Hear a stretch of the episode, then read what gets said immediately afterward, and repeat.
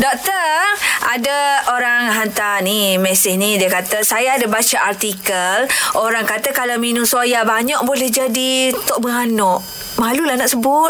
Ah dia kata betul ke doktor? Ah. Okey memang ada satu kajian dekat Harvard uh, yang saya tengok dekat Harvard School of Public Health yang menyatakan soya penyebab kemandulan tapi kajian ni dikritik hebat oleh pengkaji-pengkaji lain. Kena kritik. Ha, sebabnya uh, apa kandidat-kandidat dia tu dia ambil yang kalangan obesiti yang Hmm. tidak aktif yang minum alkohol yang apa satu lagi merokok. Oh. Ha, jadi faktor-faktor lain yang mempengaruhi. Bukan, Seben- kan? bukan soya Ah, bukan, je. Bukan soya. Marah Mr. Bean. Ya betul lah Mr Bean Mr Soya Okey sebab kalau kita tengok kan Dekat Indonesia Dia jadikan tempe Sebagai makanan harian Ha, dia ha. ha, Dekat China Taufu sebagai apa ma- Makanan ruji dia Makanan harian dia betul. juga ha. Ha. Dan Okey dekat je. India Betul Dekat India Minum air soya Minum susu dan juga soya Jadi kepadatan penduduk Ketiga-tiga negara ni Padat. Lebih tinggi daripada Negara-negara lain Yang tak tak ambil soya Ha, Ah, ramai, tak Ha. anak, tak ada besar, nak Tak beranak, soya beranak, soya, soya. pula. Ah. Ah, Makan soya Tak ada, kali-kali. tak ada. Ha.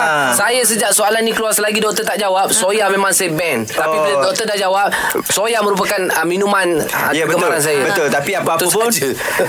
Apa-apa pun Jangan ambil berlebihan ha, Ah, Jangan itulah. ambil berlebihan Bersederhana juga dalam Saya cincau ke? Boleh tak ada Boleh, tak masalah. ada masalah. Saya cincau ke Saya apa yang campur dengan benda lain pun Tak ada masalah Tak ada masalah, Mak Syah. Faham doktor? kasih, Okey doktor. Sama-sama